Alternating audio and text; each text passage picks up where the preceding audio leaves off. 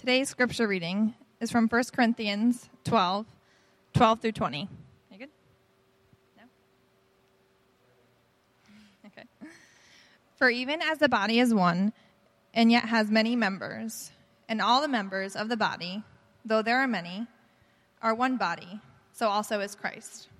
For by one Spirit we were all baptized into one body, whether Jews or Greek, whether slaves or free and we were all made to drink of one spirit.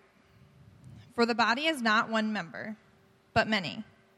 If the foot says, Because I am not a hand, am I not part of the body?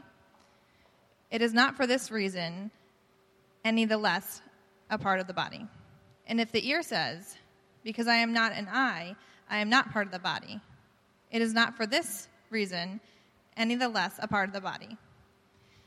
If the whole body were an eye, where would the hearing be? If the whole were hearing, where would the sense of smell be? But now God has placed the members, each one of them, in the body, just as He desired. If they were all one member, where would the body be? But now there are many members, but one body. This is the word of the Lord.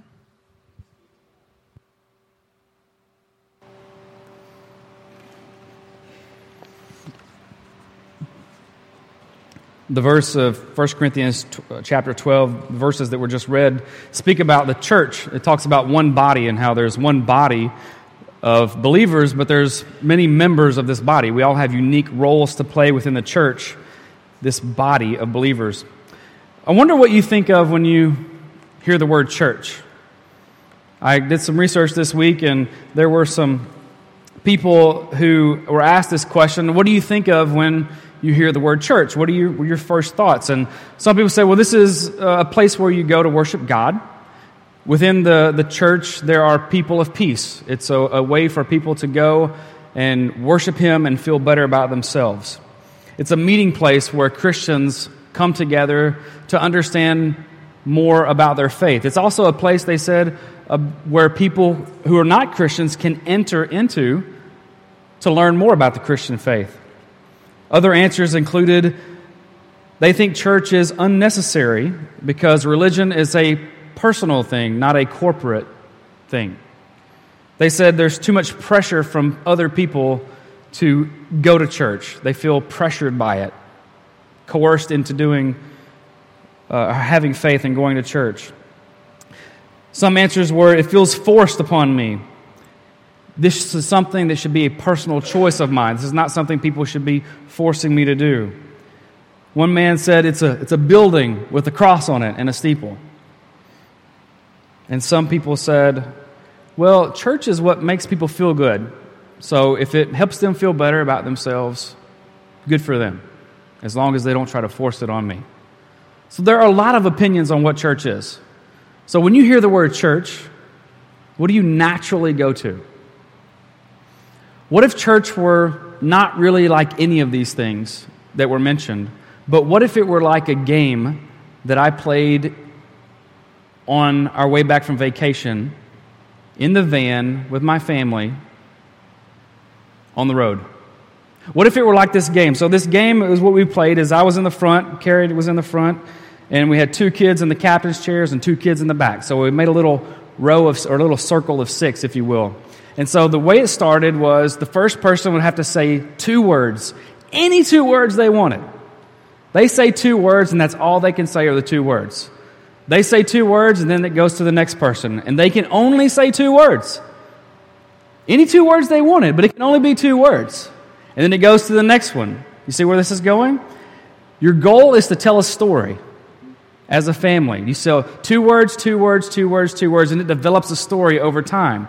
Now, what you'll find out when you do a game like this is that you have some people that don't want to play the game the way it's originally designed. You have some people who want to control the game. And they want to tell the other people, no, no, no, you should say this and you should say that. I'm not going to tell you who those people were.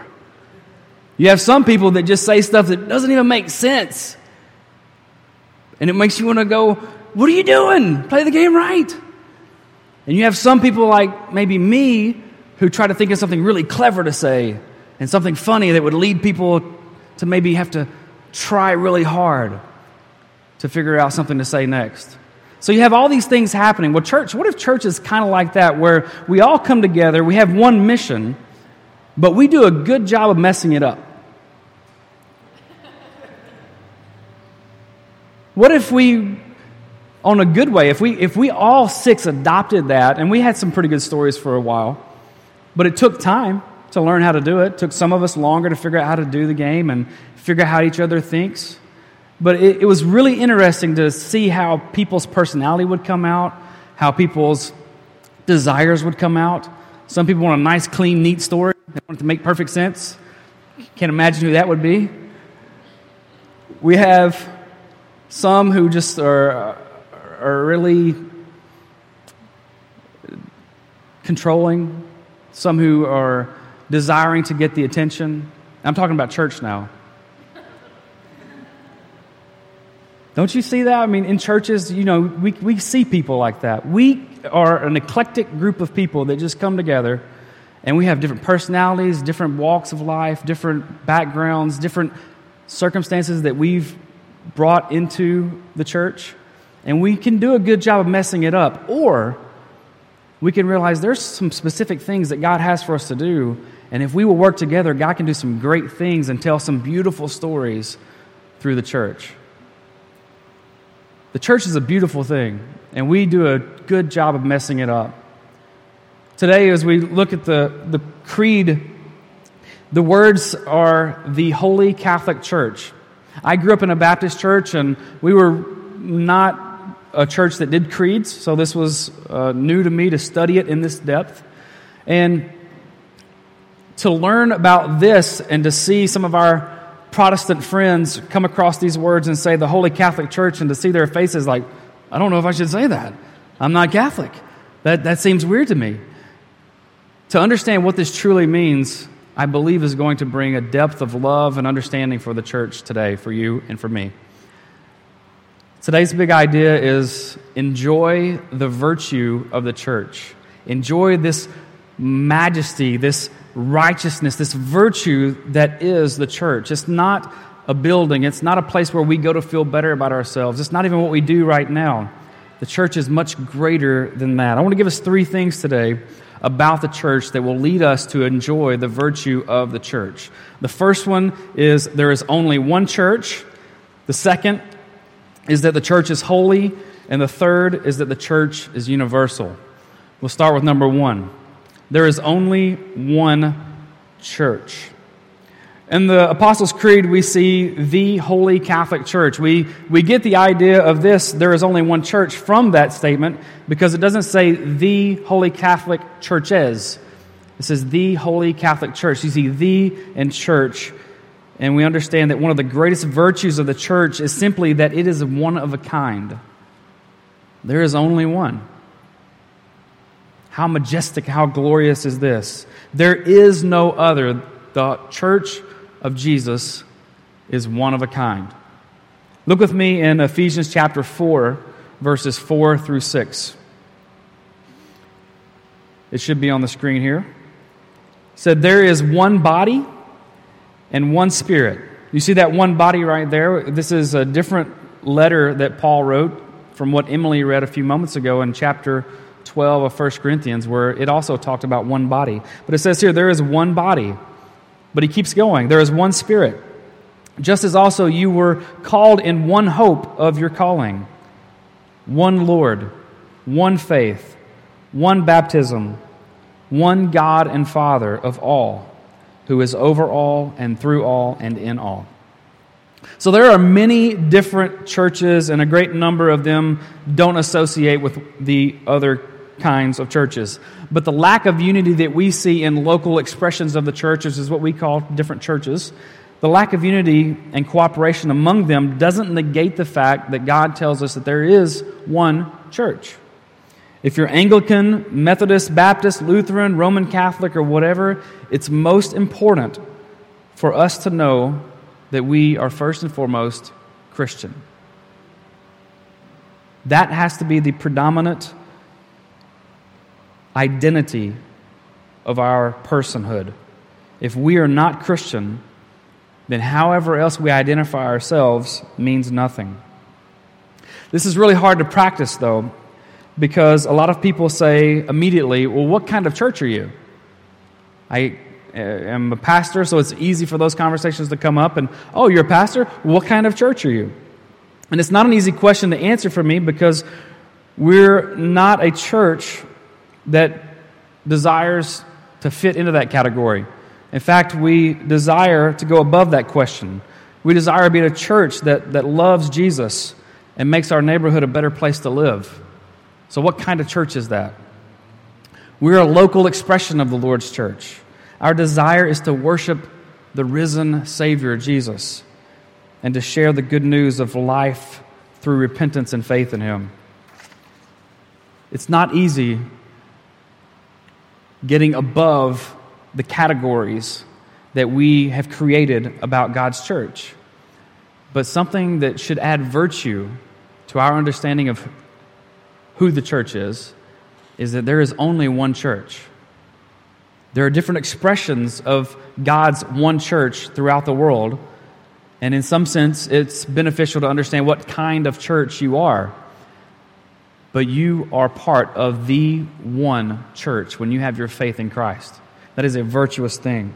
So that's number one. The, the church is, or there is only one church. The second one is this the church is holy. The church is holy. So, I won't ask you to raise your hand, but if I were to ask you, do you in this moment feel like a holy person? I wonder how many of you would say yes. This can be confusing for a lot of people when you hear the holy church, that you are holy. It can be intimidating for people too. I'm not worthy enough to go there. It can also be uninviting, where people can say, Oh, you're holier than thou, right? You're one of those people. You go to church. In the Screwtape Letters, which is uh, written by C.S. Lewis, there's a new convert in his story, a new convert to Christianity. And he goes to church and he expects to find this group of super saints that are there. And he's underwhelmed because he realizes that it's just filled with people who are ordinary, just like him. But I want you to look at how the Apostle Paul addressed these ordinary people when he wrote the letter to the church at Corinth. He addressed them this way in 1 Corinthians chapter 1 verse 2. He said, "To the church of God which is at Corinth, to those who have been sanctified in Christ Jesus, saints by calling, with all who in every place call on the name of our Lord Jesus Christ, their Lord and ours." Keep that up there for a minute. This is a, an amazing intro to a letter as he says, You are sanctified. You are the church of God and you are sanctified. Sanctified means you're holy, it means you're set apart. You're set over here apart from things as holy and lifted up, and I have special purpose for you.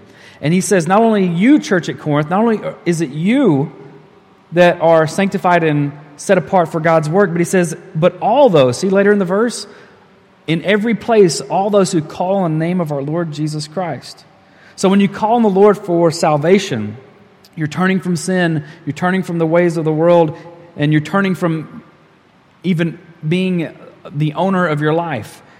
And you turn to Christ and you give your life to Him, then you become marked out as a child of God, sanctified, set apart, yes, holy. It's not just Paul that says this. In 1 Peter chapter 2 verses 9 and 10 we see the same thing. Peter writes to a group of believers and he says, "But you are a chosen race. You're a royal priesthood, a what? Holy nation. A people for God's own possession." so that you may proclaim the excellencies of him who has called you out of darkness into his marvelous light. For you once were not a people, but now you are the people of God. You had not received mercy, but now you have received mercy.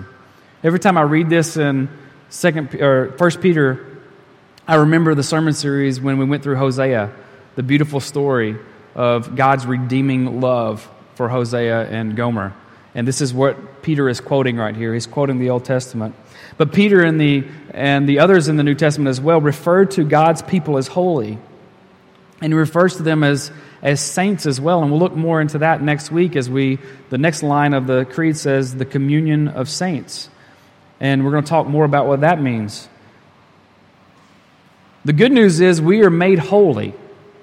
The better news is we are made holy not by our attaining and our reaching a mark, but by the work that God has done for us in Jesus Christ. We're not holy because we figured out how to be perfect on our own.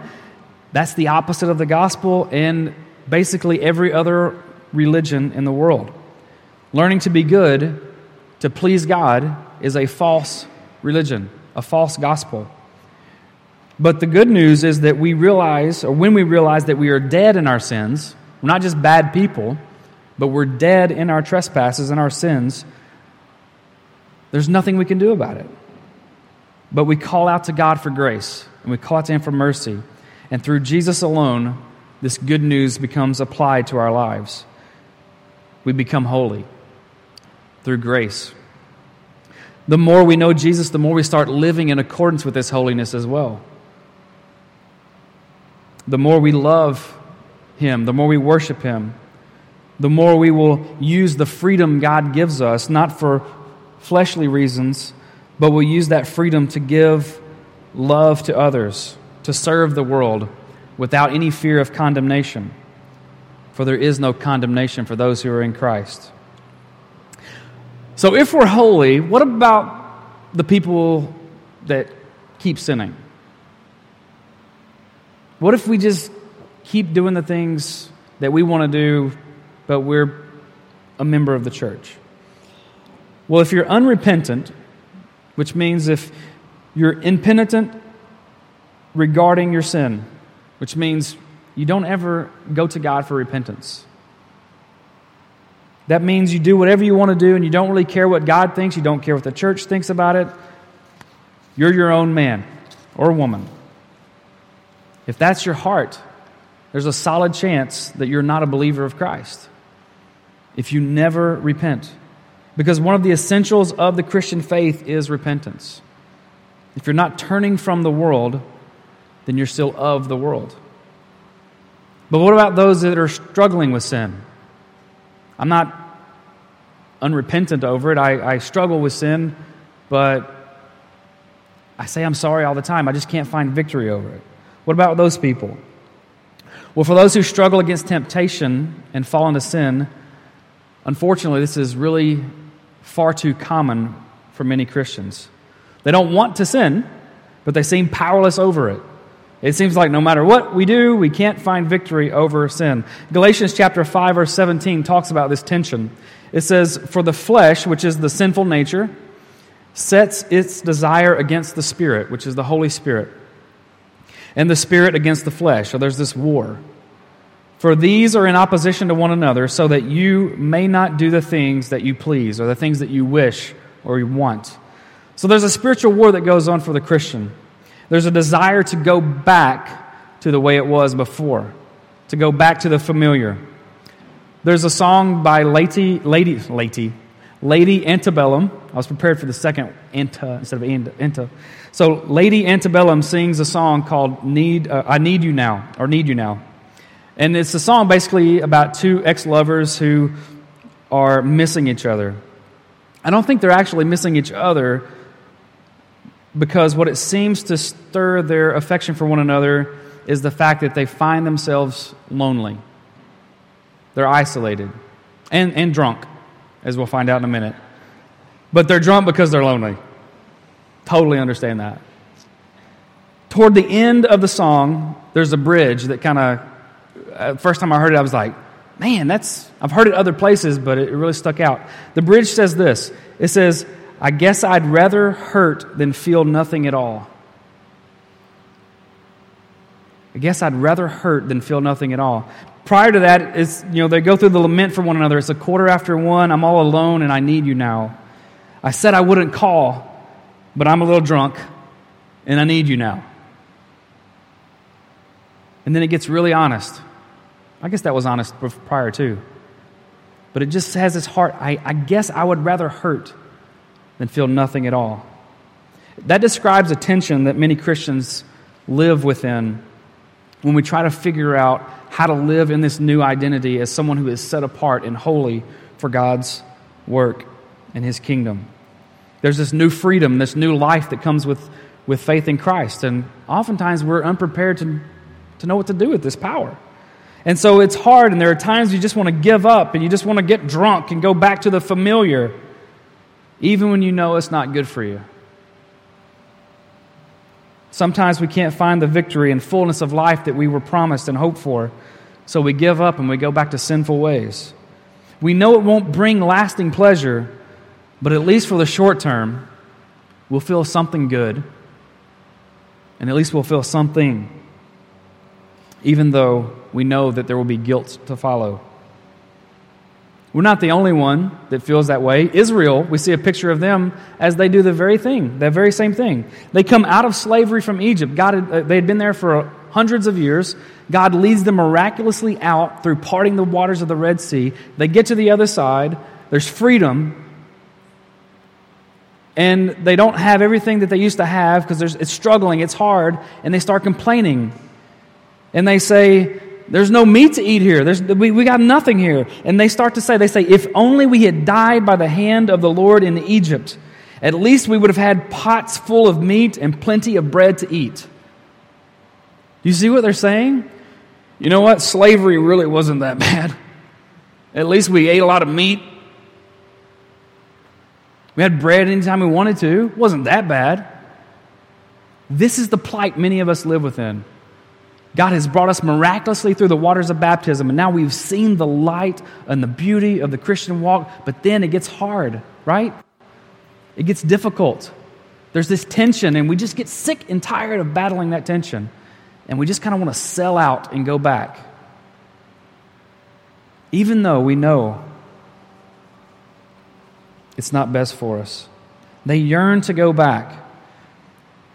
They didn't trust the Lord enough even though he led them miraculously through the Red Sea and provided for them, they desired the familiar. When you find yourself wanting to go back to the familiar, the old life of slavery to sin, remember you are holy. You are set apart. Don't go back to Egypt.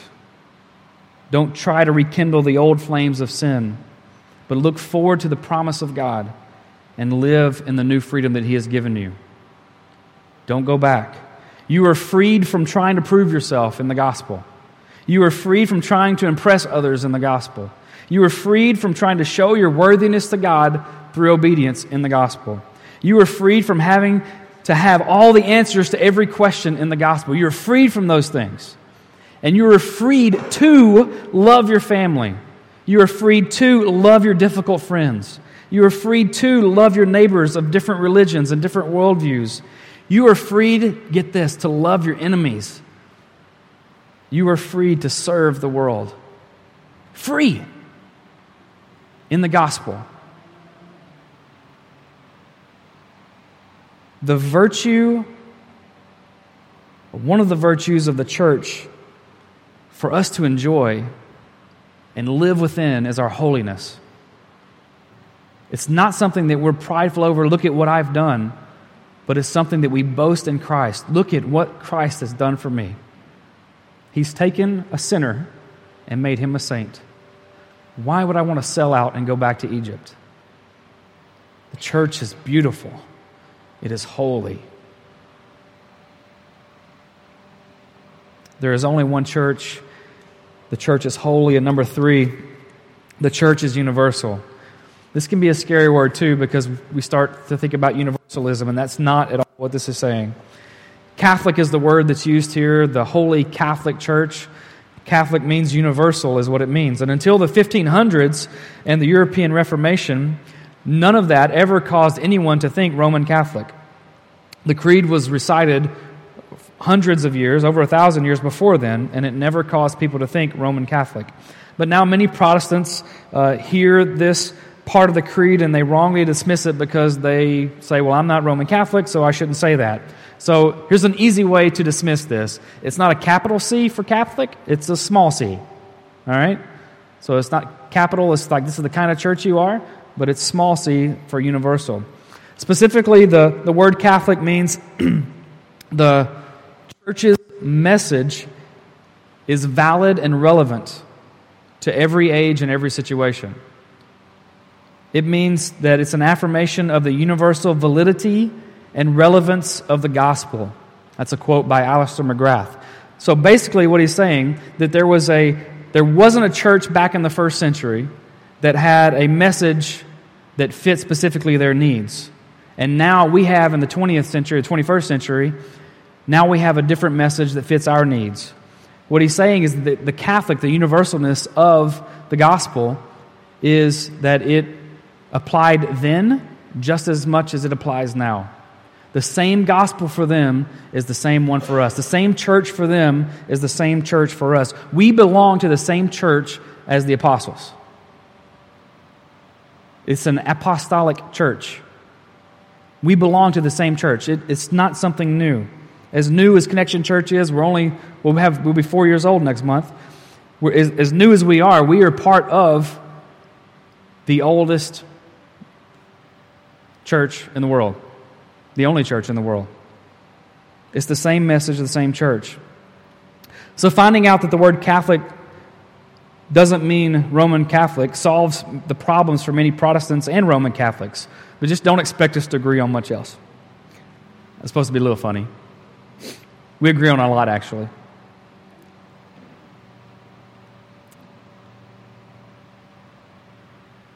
We're going to disagree with a lot of different uh, denominations and entities of local church expressions of this one church.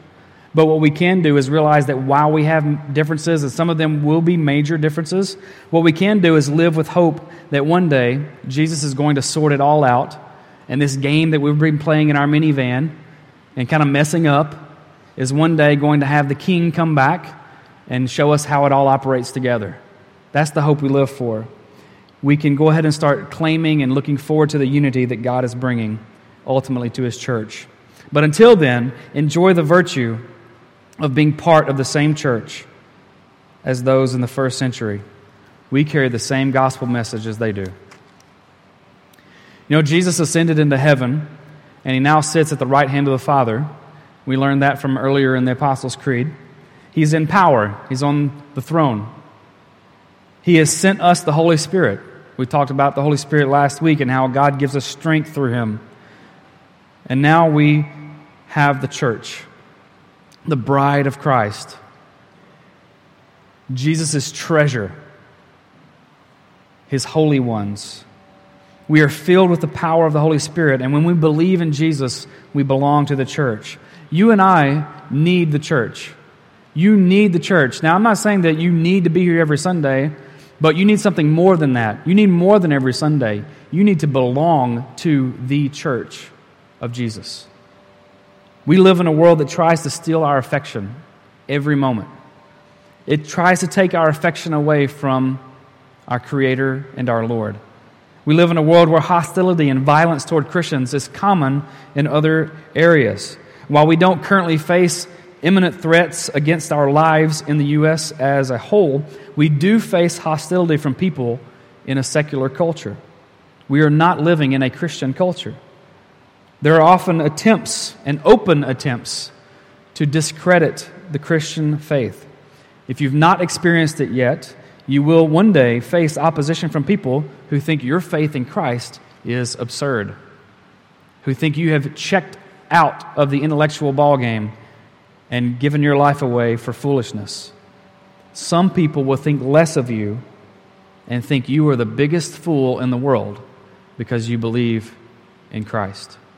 You need the church to remind you and to encourage you and to comfort you and to strengthen you during these times. We need the church. We need to be reminded of the truth of God because we are bombarded with contradictory narratives throughout the week. We need to be reminded of the truth of God. And Jesus is quite aware of the struggle in which we find ourselves.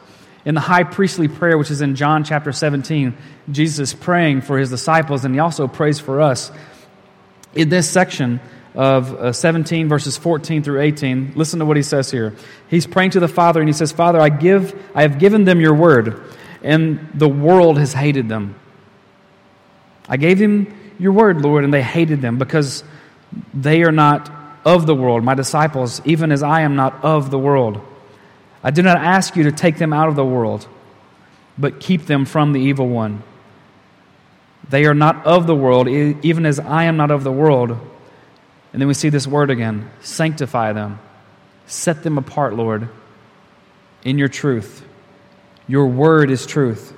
As you sent me into the world, I also have sent them into the world. Jesus was sent